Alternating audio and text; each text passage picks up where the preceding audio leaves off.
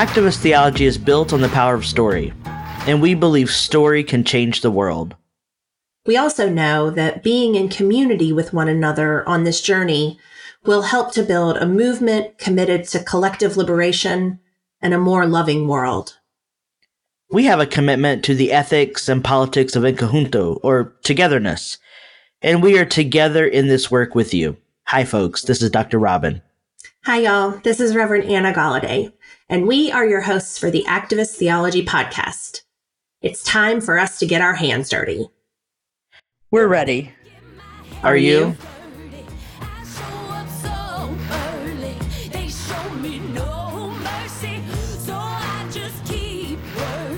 Master. Dr. Robin, how are you?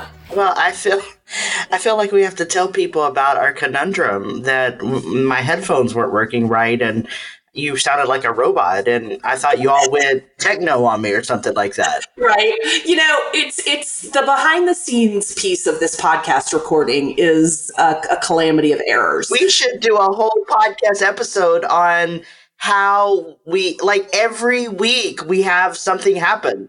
Yes, it's it's actually. I wish it weren't true. I wish I could say that out of the last, however, we've done thirty four episodes. Yeah. That out of the last thirty four episodes, we have had one that has been absolutely perfect, absolutely Right. perfect, and we can't say that. Mm-mm, Like, no. it's, it's just not the case. Um, But what's amazing is in those 34 episodes we've had over 12,000 downloads.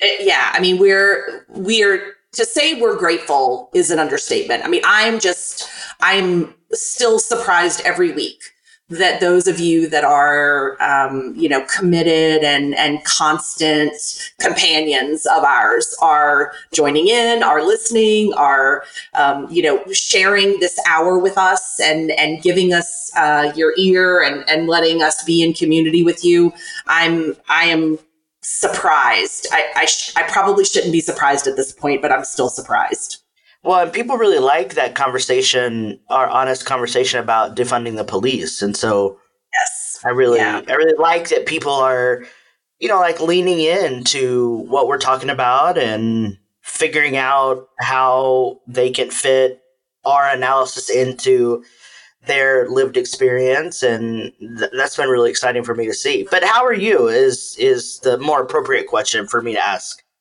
I am I am good. I am good. I have had a um I've had a, a good weekend. Um, you know, we had a um holiday weekend, which, you know, this holiday is always weird for me. Um uh from a you know, a capitalist and um uh supremacist standpoint, kind of the understanding of what labor rights really means Mhm. and should mean in our in our context. But um, I've had a good weekend. My sweet little um, puppy, who we have spoken about several times on this podcast, turns two years old this week. Oh. And um, so we're very excited. We are those parents that have planned a party. Yeah. Uh, we we uh, go to this really great um, dog park, outdoor dog park with um, a lot of friends that, you know, Ruthie is good friends with. And Ruthie and some of her friends are going to have a celebrate her birthday this week. So Are you going to do it at the dog park? we are. Oh, cool. We are. I wish I could be there. Hashtag that dog mom. That's officially that's officially what I am this week. How about you? How's your week been? I mean, I took two siestas yesterday because hashtag Labor Day. Yes. I'm like, I have permission to take two siestas, but I, um, you know, I'm working on the next book and I'm writing about becoming, and I'm trying to write about it in a way that makes sense to people, but that also doesn't butcher my training in philosophy, and um, so trying to tend to that as carefully as I can. Um, but really loved my weekend. Um, we grilled out. Aaron and I had a date night on Saturday, and I cooked a pasta dish, and um, it was just a really great weekend. And um, her mom is coming on Thursday, so we're like preparing for that. And and her mom is a seven like you, and so Yes. there's going to be lots of energy in the house. lots of energy, lots of glitter farting, Yeah. lots of rainbow vomiting. It's Yeah. going to be so amazing. Yeah. Yeah. Yeah. So we're resting up. Good. Yes, you must prepare. You you will be quickly drained Yeah. of that energy that you recouped this weekend as soon Yeah. as the amazing the amazing Margot gets in the house. Yeah. Well, yeah, I'm excited. I'm excited that that she's going to be there, and I know you guys are are excited to be able to spend some time Yeah. together. Well, we're really lucky this week that I, I say that every week, but I do feel like every week we're very lucky when we have an amazing guest like we have uh, this week on with us. Um, we are going to be joined this week by Jack Jenkins, who is um, an award winning journalist and reporter for the Religion News Service. Um, he uh, is both a writer of or, a journalist on religion, but also a journalist on politics. And for anybody that listens to this podcast, you know, you know that we are committed to understanding as well as dissecting the intersection of both of those things, um, both how they work in conjunction with each other, how they work apart from each other, and how they how the overlapping of religion and politics are oftentimes problematic in the ways that we've set up a you know supremacist and and fundamentalist hierarchy of of you know religious power in, in this country. Um, Jack has an amazing book out that Robin and I have both read that that we love called American Prophets. And I think I think everyone should be really excited that this conversation is about to take place.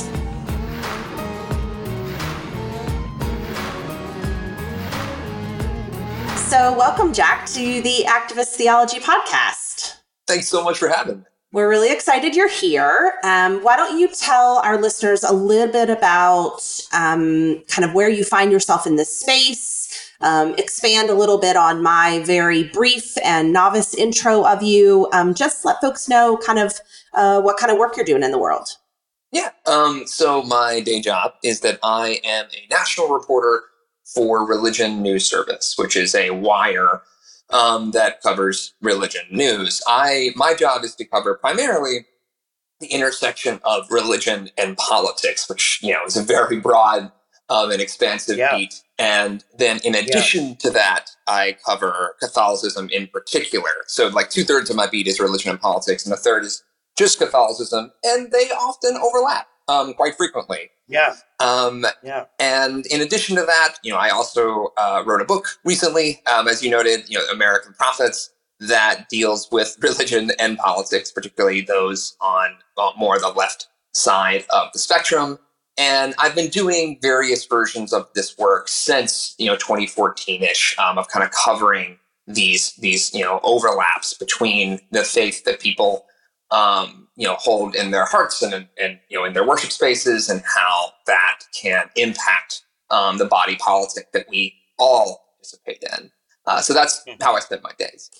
But you haven't just come at this work um, as a journalist. I mean, you have a master's of divinity, correct? You are you Yes. are a religious studies nerd like Robin and I are. So, I mean, you you your your beat, as you call it, is not just informed by what's happening in the world, but it's also informed by the academia side of your of your resume. Yes, I um, I went to divinity school, graduated back in 2012, and what I studied there was the intersection of media and politics and religion. Um, and I was I was a big old and still remain a big old religion nerd um, in that regard. A lot of what I studied then were these moments of overlap. I actually interned at Religion News Service while I was there, um, and you know didn't come back until many years later. But you know really kind of found this to be a fascinating topic. I was also really into religion and space at the time. My, my master's thesis was actually on the in religion and outer space, which is a whole other conversation. Um, I was going to say we could do a whole podcast episode just on that. Yeah. I mean, I fear I, I hear the aliens barking right now.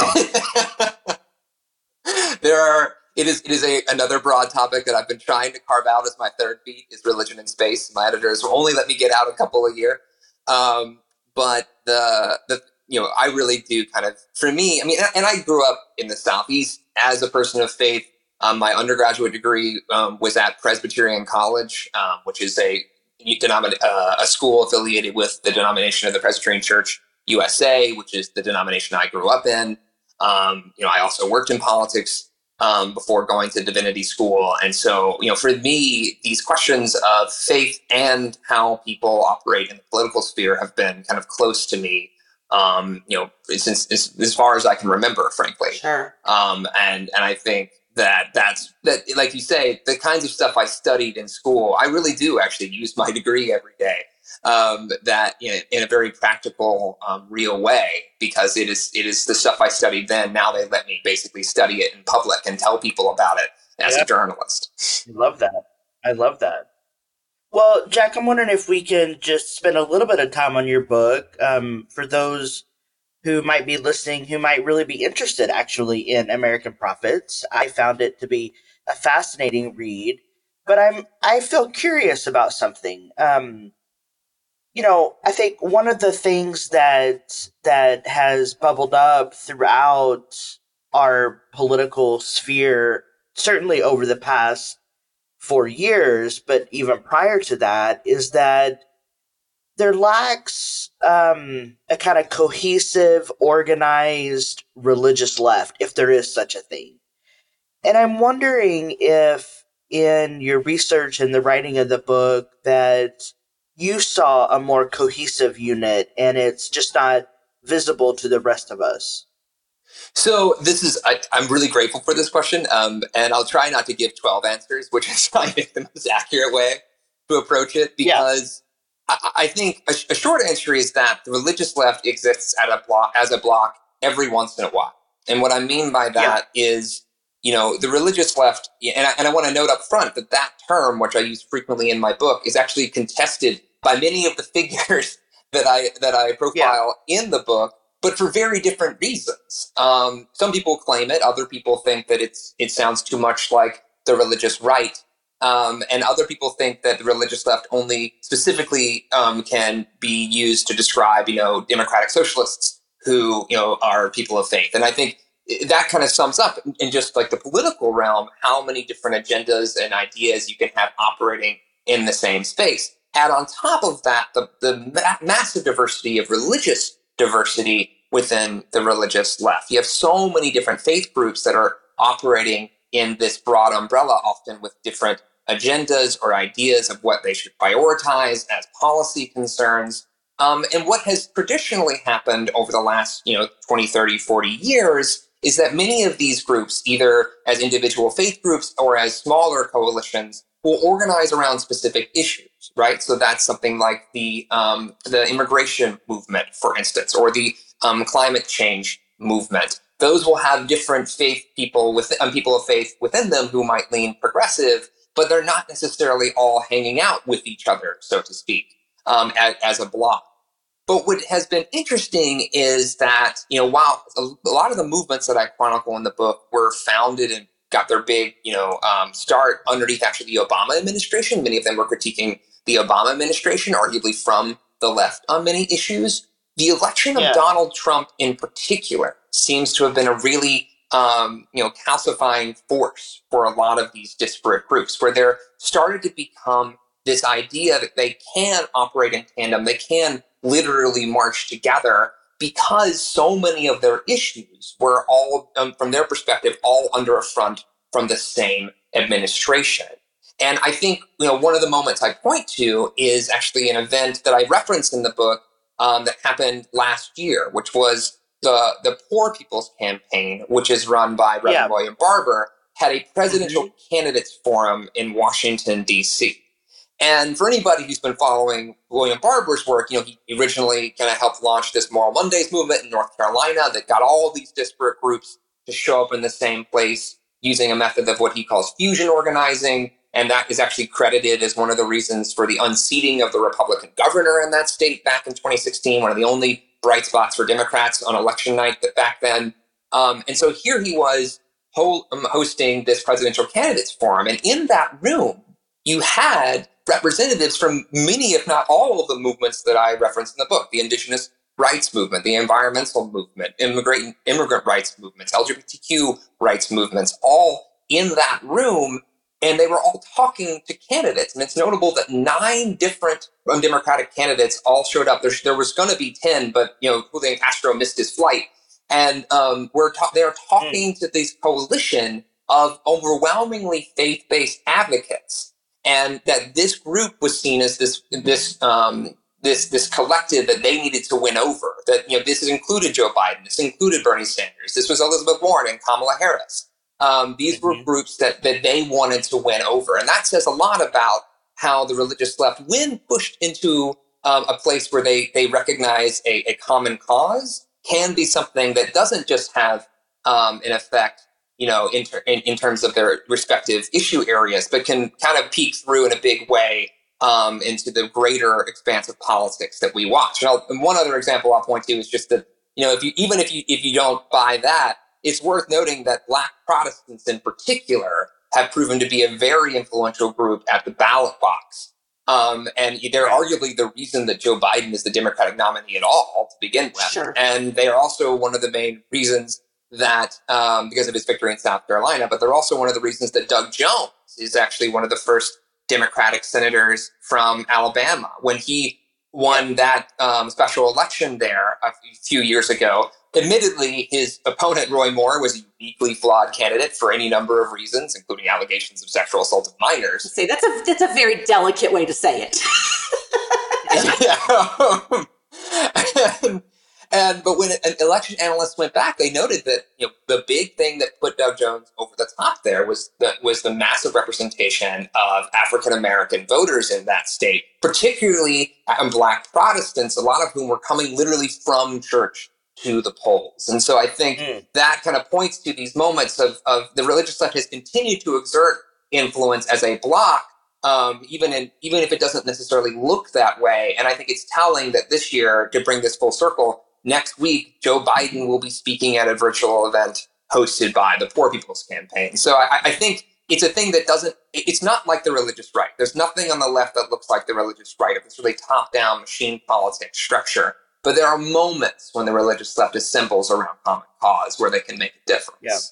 Well, and I would say it's not all that different from the Democratic Party, the Democratic Party in general. I mean, you know, the the mm-hmm. the Republican Party is a machine in and of itself. Um, the GOP has, you know, radical systems in place, as does the religious right. Um, the religious left, or in whatever term we want to name it, often echoes the organizational loosey goosiness of the Democratic Party in very similar ways. I mean, we, I mean, right, wrong, or indifferent. There, there are a lot of ways in which you know those of us who are you know sit definitively on the left side of issues can't get our shit together in you know in one way or the other. Right. No, I, I actually, I, I, one of the things I've said to people to, to completely echo you is that many of the criticisms lobbed against the religious left to say, oh, it's like ineffective or it never really congeals are almost word for word the criticisms made of the Democratic Party right. or the broader progressive coalition. So they have the the religious left is but one coalition of coalitions among the broader coalition of coalitions that is the Democratic Party and the progressive um, coalition in general. So I, I 100% agree with that. Yeah, it's really interesting. I I wonder I wonder Jack you know, one of the things that I try to steward in in my work is a non-institutional approach or a non-hegemonic approach to theology and ethics. Mm. And I'm wondering if you found remnants of that or contours of that as as you wrote this book because when I hear the term bloc, what I immediately think of is a hegemonic block. Um, mm-hmm. But I know that's not what what you mean, and so I wonder if are there are there um, contours of non-institutional folks who are who are stewarding this conversation on the religious left so that it's not so churchy or not so religious um, maybe more spiritual. Is there any of that? Yes, I mean, well, so a few different things at once. I mean, to your point, yes. When I when I talk about blocs, it's it's it's I'm really talking about election day. You know, and it's one yeah. of those things where that's how we dictate power in a lot of ways here in, in the United States, and so that's what we're referring to. But what's interesting about what you raise is that I think part of the reason that people have difficulty kind of wrapping their heads around the religious left is because it it with embedded within it there's so many of the communities that that participate in the religious left come from historically disenfranchised communities so the right. reason i bring that up is because the religious right they are often very successful at the ballot box and in the courts for instance those are areas that have been off limits or have had difficulty um, or there are barriers to access for many of the communities that are within the religious left but one of the things that you know you um, often still have at your disposal when you're not allowed the same access to um, elite schools or um, um, systems of power or um, or you know even the ballot box is the art of protest and that's why mm-hmm. protest in particular has become this really important language and, and way of influencing power um, at least in my reporting among religious pro- progressives it's how they're still able yeah. to actualize change and so they, you know, for in a lot of ways, they're they're non-hegemonic by default because yeah, they're, yeah, they're, you know, they're not allowed the access to those systems. And so, um, but in addition to that, your your your sec- second point, kind of, you know, this there have been moments of tension between you know more overtly religious progressives and those for whom you know that's not a very safe space um, or mm-hmm. it's something that they find uncomfortable. And what's interesting to me is that a lot of that tension has actually kind of been relieved after the election of Donald Trump. At least I don't know if that's a temporary thing or if that's kind of like, you know, people have earned credibility back with each other, if that makes any sense.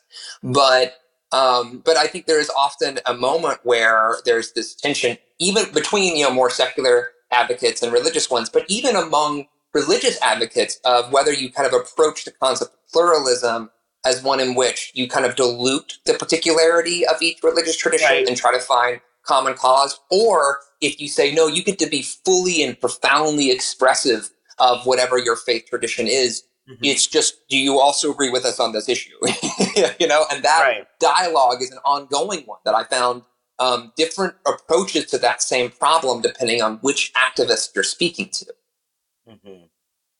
Fascinating. I love that we're having this conversation. I wonder if we could take it even down an, an additional road um, in that kind of multi faith, interfaith, um, intersectionality um, within the religious left.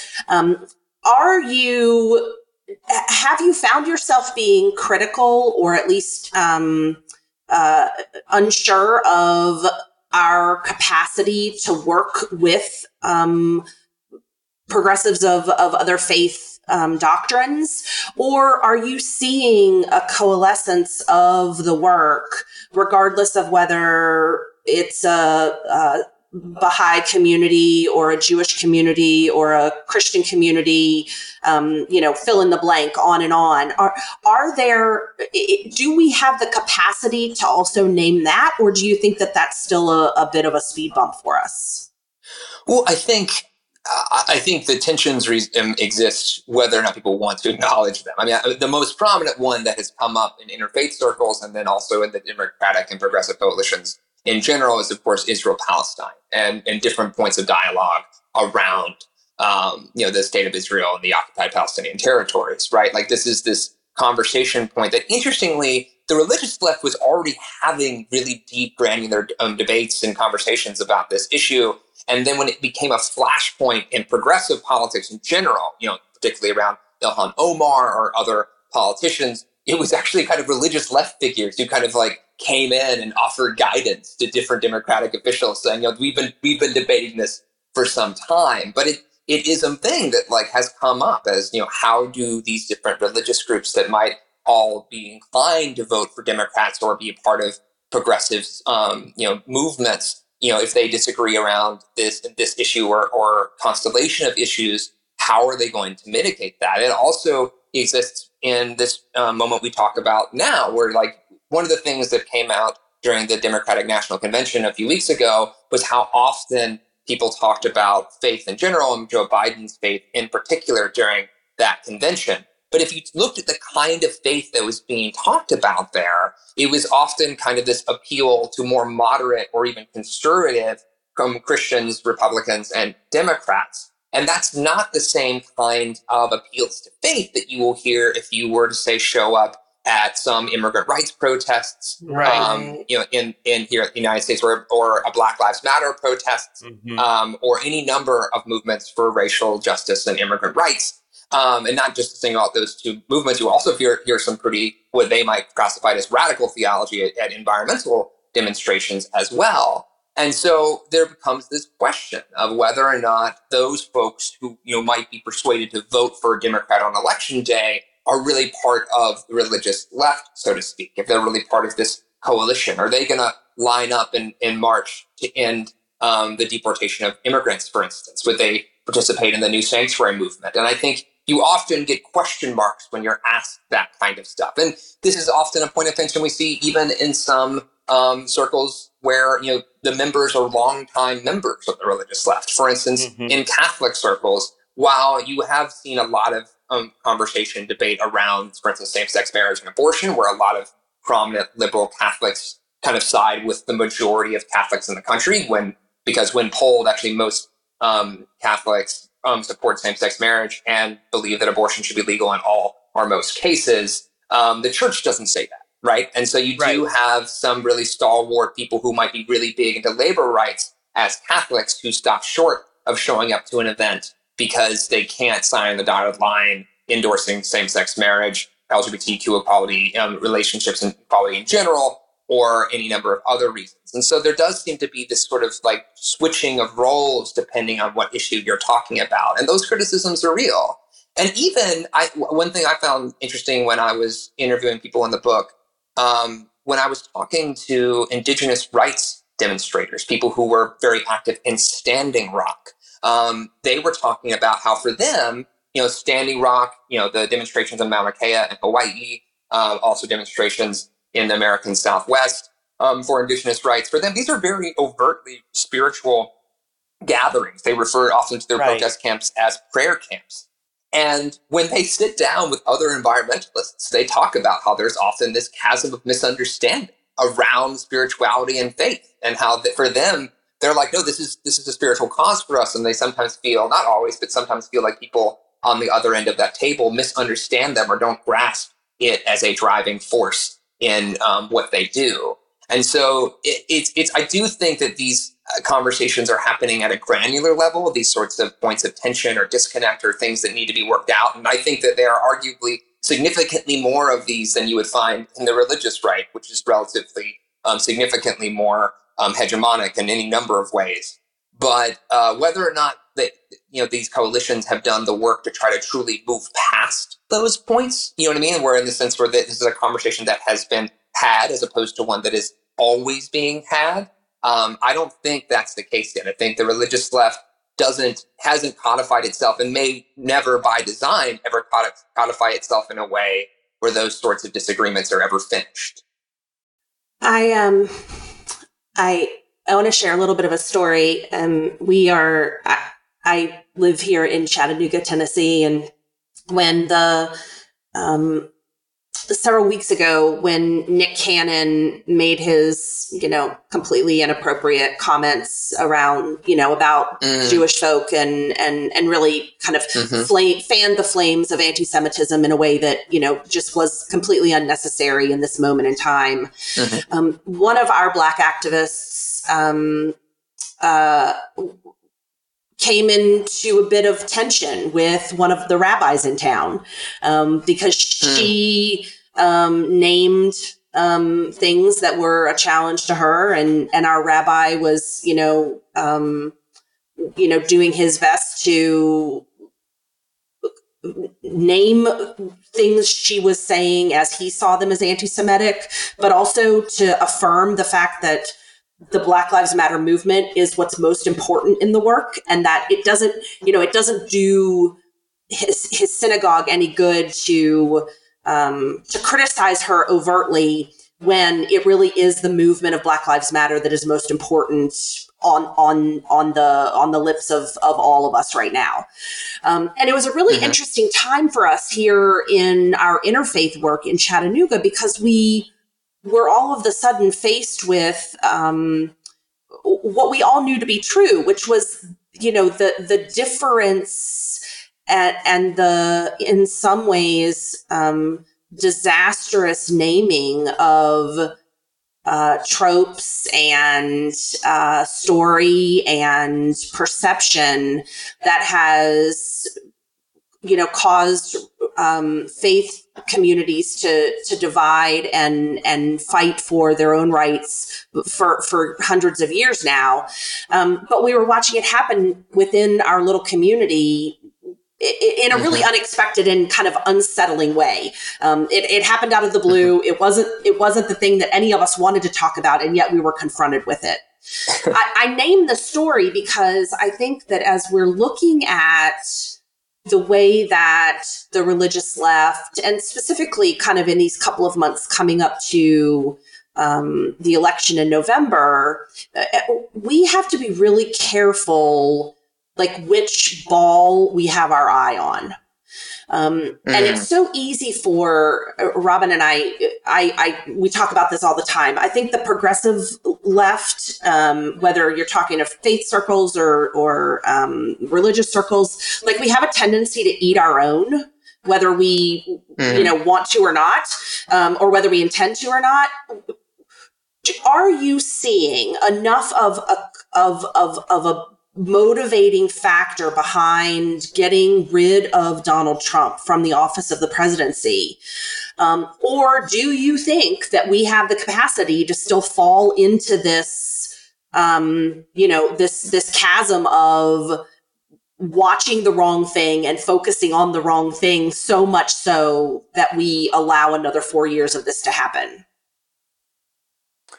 Right. Um, that's a really excellent question and and I, def- I defer to y'all's experience as well because as a reporter this is something i it's, it's actually the, the root of your question is one i, I often ask um, in my own reporting which is that you know the stability of this coalition and whether or not you know what it means to kind of coalesce come november and what it will mean whether they're able to continue um, to remain coalesced after november so right. on the one hand i do see um, and and have reported for some time a unique motivating element in the election, the rise and election of Donald Trump for the religious left. There's a reason that people that these leaders of the religious left who had you know been very active under the Obama administration were suddenly elevated beyond just the contours of the religious left and suddenly elevated to the point of being some of the leaders of the left in general, right? It would be some of the most prominent activists um, under the Trump administration have been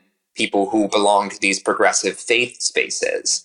And um, and I think that kind of speaks to how so many of these groups were willing to, you know, if there were differences or, um, that were major, were willing to put them aside to say, look, you know, um, or even even if the disagreements continue to happen, are able to say, you know, even if people are eating their young, so to speak, they're still willing to say, step aside from a, a leadership position or um, or abandon a campaign to say, look, our eye is on you know, defeating the Trump administration either at the ballot box or you know in um, the halls of power, depending on what piece of legislation was up, um, given it what, what, any time in the past three and a half years. And so I do genuinely think that it has been um, a uniquely motivating moment for many members of this coalition.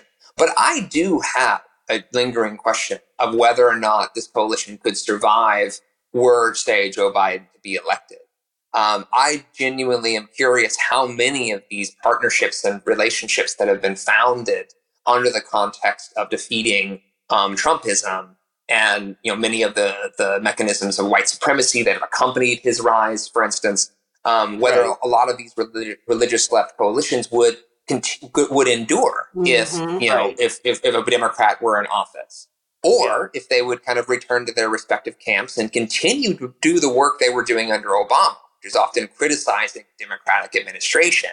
And, and I will say that this is something that is a different ethic than what you will find in religious right circles. It's not to say the religious right doesn't often criticize um, doesn't sometimes criticize Republicans. They do. But the overriding ethic of many religious left organizers and activists that I run into is one that is not at all beholden to a party. Um, they're beholden um, to a um, to a god or gods that they hold dear, and for from their perspective, you know, to be co-opted by the political elite would be to it would be heresy. And so um, it is a question to me whether or not they could still see themselves once they, if, if they were, say, informing the Biden administration, whether that they would do that from you know a meeting room or they would do that from the streets in protest um, you, know, and whether there would be religious left activists in both spaces at the same time. And I don't have a, um, a, a firm answer to that question just yet. And so I, I share your hesitancy to, to, to, to, say that the religious left has codified for a generation, as it were. Um, I, it really kind of seems more at the moment driven by Donald Trump. Right.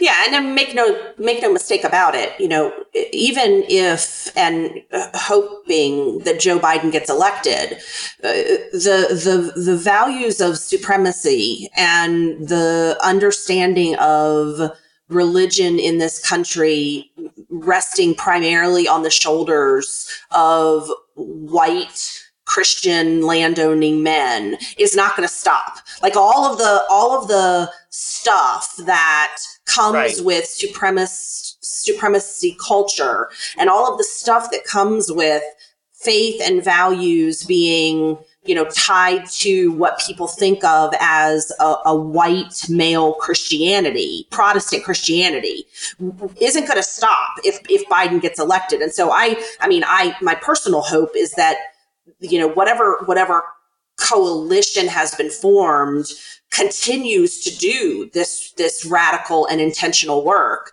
because just because Biden's in the White House doesn't mean that the the way that we treat black and brown people in this country is going to radically change overnight. It's just not. I mean, mm-hmm, all of right. these things mm-hmm. are going to continue to permeate and continue to be an issue. Um, one election, especially one election of a moderate progressive candidate is not is not going to do us any favors. Mm-hmm.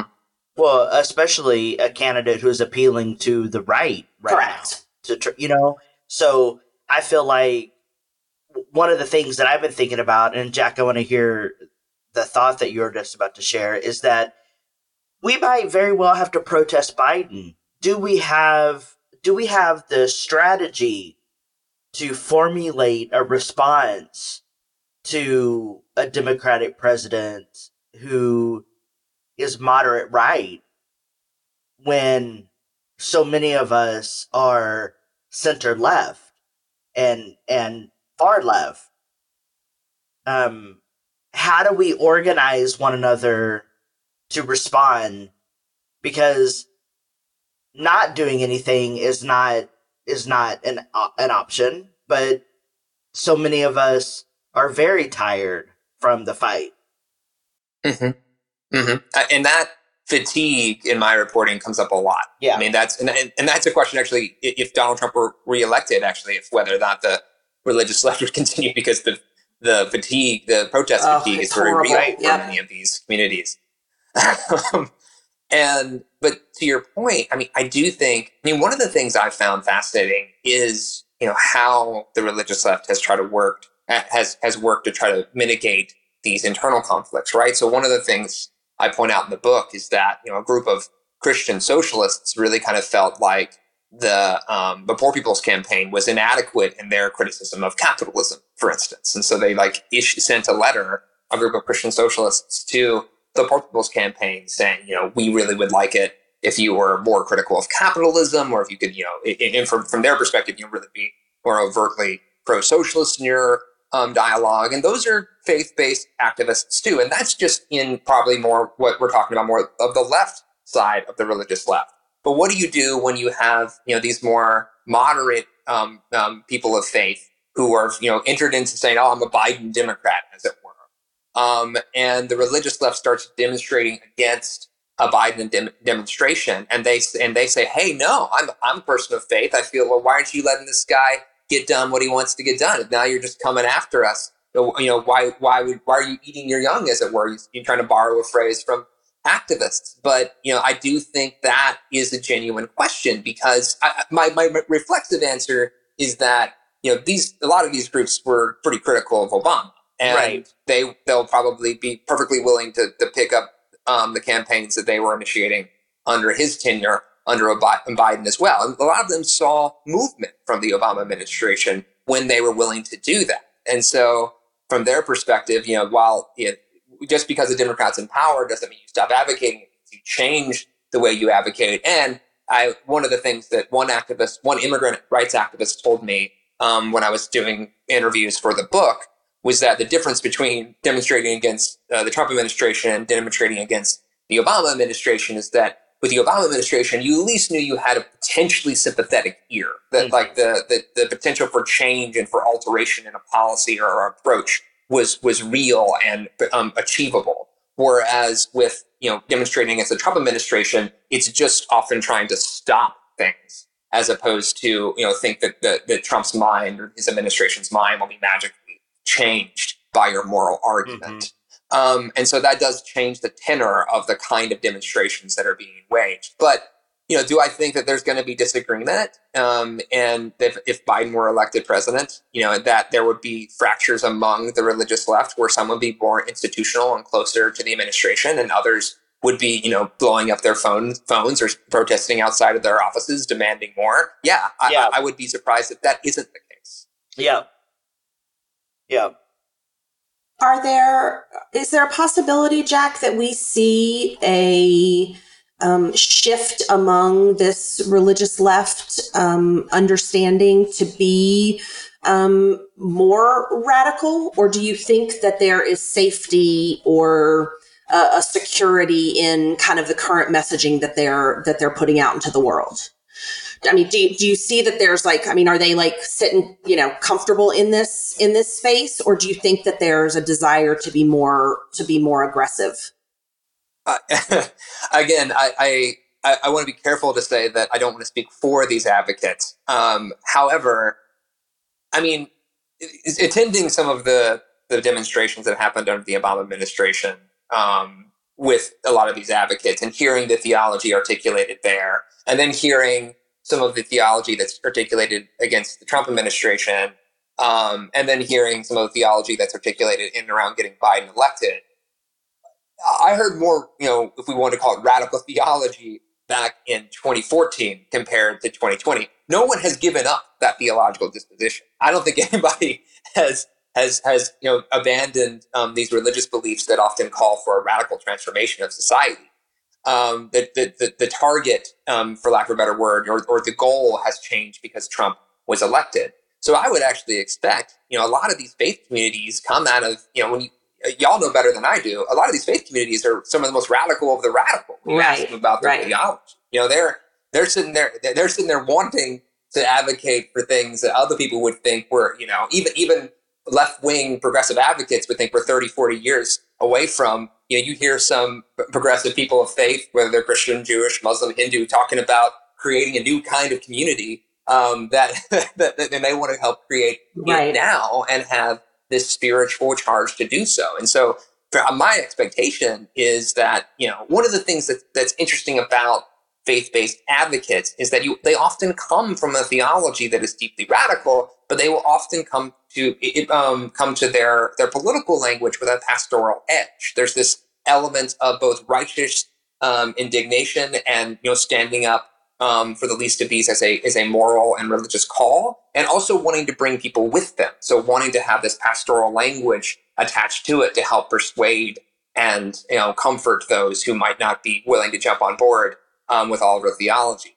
But if it, but if the need to really persuade um, dilutes a little bit, if you if you have a Democrat in office, I would expect a lot of these communities to kind of reflexively go back to the radical theology that they believe and worship and preach every Sunday or on Thursday or on Friday, whatever have you. Anyway, Mm-hmm. uh, because I mean, for a lot of these people, they would argue that while while humanity might not be there yet, the commands of their faith are really radical and always have been.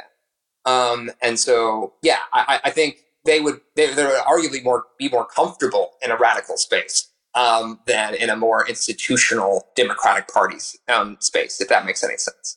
It does. I I think I'm I am hesitant to like when you when you speak of you know activists kind of moving in spaces that where they feel or are or are called to lead in a more pastoral way. Like that feels really icky to me um, not because it's not true but because it's just icky. Like it's it it feels it feels very it, it, it just feels as if um, you know once again our understanding of of faith and spirituality um, is is is expected to kind of fall in line with whoever the perceived leader on that day or that that you know that issue mm. you know like whoever whoever the leader is in that moment is is who we is who we fall in line with and um, you know for for all of us that are doing this work in a progressive faith space um, you know that's where that's that's ego that's ego that's arrogance that's mm-hmm. that's everything that you know for me as a christian i believe jesus cautioned us against um, and and and many other mm-hmm. faith traditions would say you know the same um, and so I, I i think it's it's really hard right robin because we're we're watching the king of all egos try to guide a faith um, conversation in this country. He, he's he is he is someone who has absolutely no idea um, that when you open up the Bible to the center, you're likely to get to Psalms. Um, he has no idea um, uh, who any of the players are in any faith tradition historically. I mean, he really is so uneducated when it comes to this evangelical Christian right faith that he claims to be the the the the the fighter for the the one that's going to charge right. on the battlefield for um, and and yet it's that kind of ego that often leads even religious left faith leaders into the work that they're doing in the streets.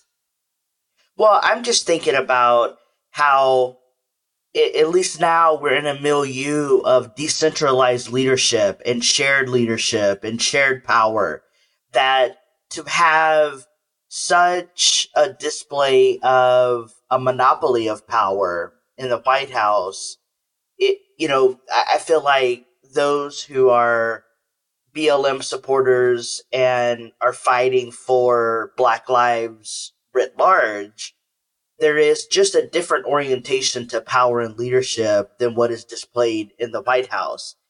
And I and you know, like my hope and prayer is that Biden is elected. I'm just going to put that in, out into the universe.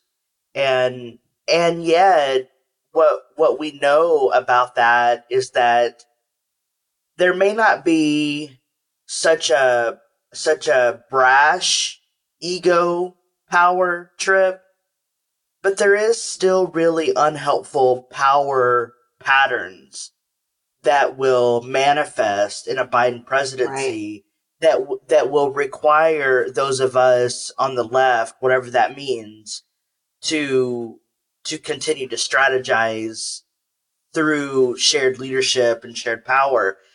And you know, my hope is that we're able to do that in a way that is productive and generative, but you know, as as we've already talked about, movement fatigue is real, and yeah. I think we live in very uncertain times.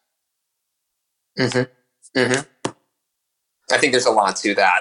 Um, that I, I, will note that one of the things, one of the reasons I, I, that that I refer to kind of prophets in my book is that um, one interesting thing about the religious left is that they they haven't traditionally, for reasons I've explained, had access to power um, but also theologically, they're they haven't proven themselves really particularly good at it, and by that I mean like that they often, you know, throughout history haven't really aspired right. to be right. the powerful.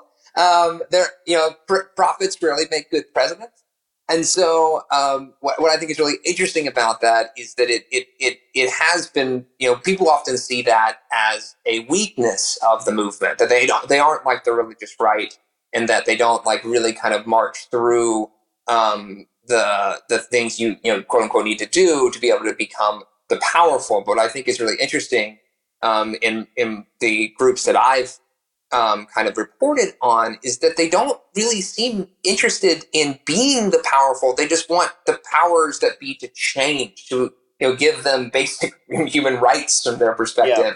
And and that's a different theological ethic yeah. than you'll find on the yeah. right. It doesn't mean that you won't have you know people line themselves with the powerful. It doesn't mean that doesn't happen all the time. It's just the ethic um, that permeates these communities is often very different.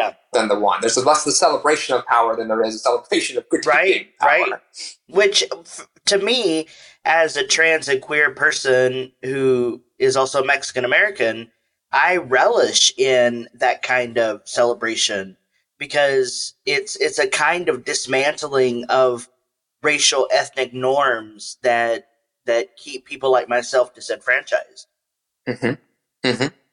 Man, Jack, we could talk about this all day. I think that I think that we are. Um, I think. I, I, mean, I think the challenge for for me as a faith leader and as someone that's you know in the middle of the work is that there's like there's so much to do, and yet I still see so much wrong with what we're doing.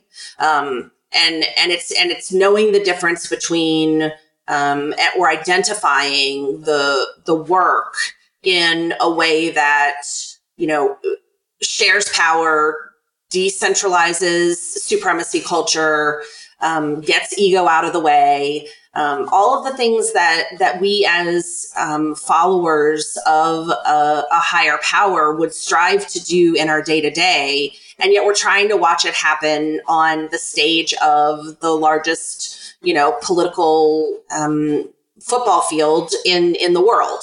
Uh, and and and I'm I'm I'm grateful that you're doing this work. I'm I'm thankful that your voice is one that that we get to listen to on a regular basis and read on a regular basis. Um, why don't you tell our folks how they can find you, how they can follow you, um, where they can grab the book?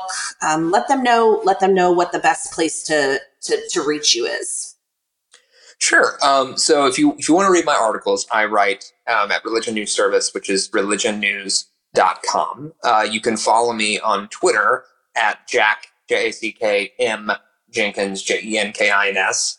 Um, you can follow me on Facebook at you know slash Jack is writing um, if you want to find me there. And my book is again American Prophets: The Religious Roots of Progressive Politics and the Ongoing Fight for the Soul of the Country. Um, I'll just note that you know, there's a lot of different places that you can buy a book, but in the midst of the you know coronavirus pandemic, local bookstores yes. are really struggling.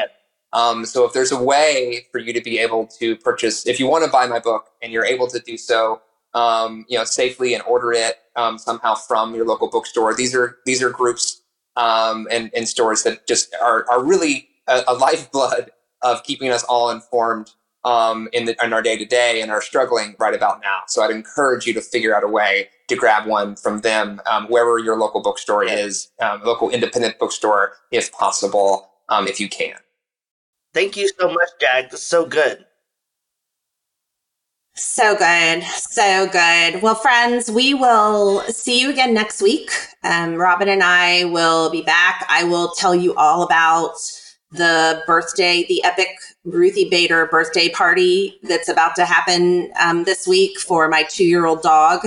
Um, I know, I know, all of you are going to be just waiting for a, a, week until you can hear that update, um, and I'm sure that Robin will have something also titillating or salacious to share with us next week as well.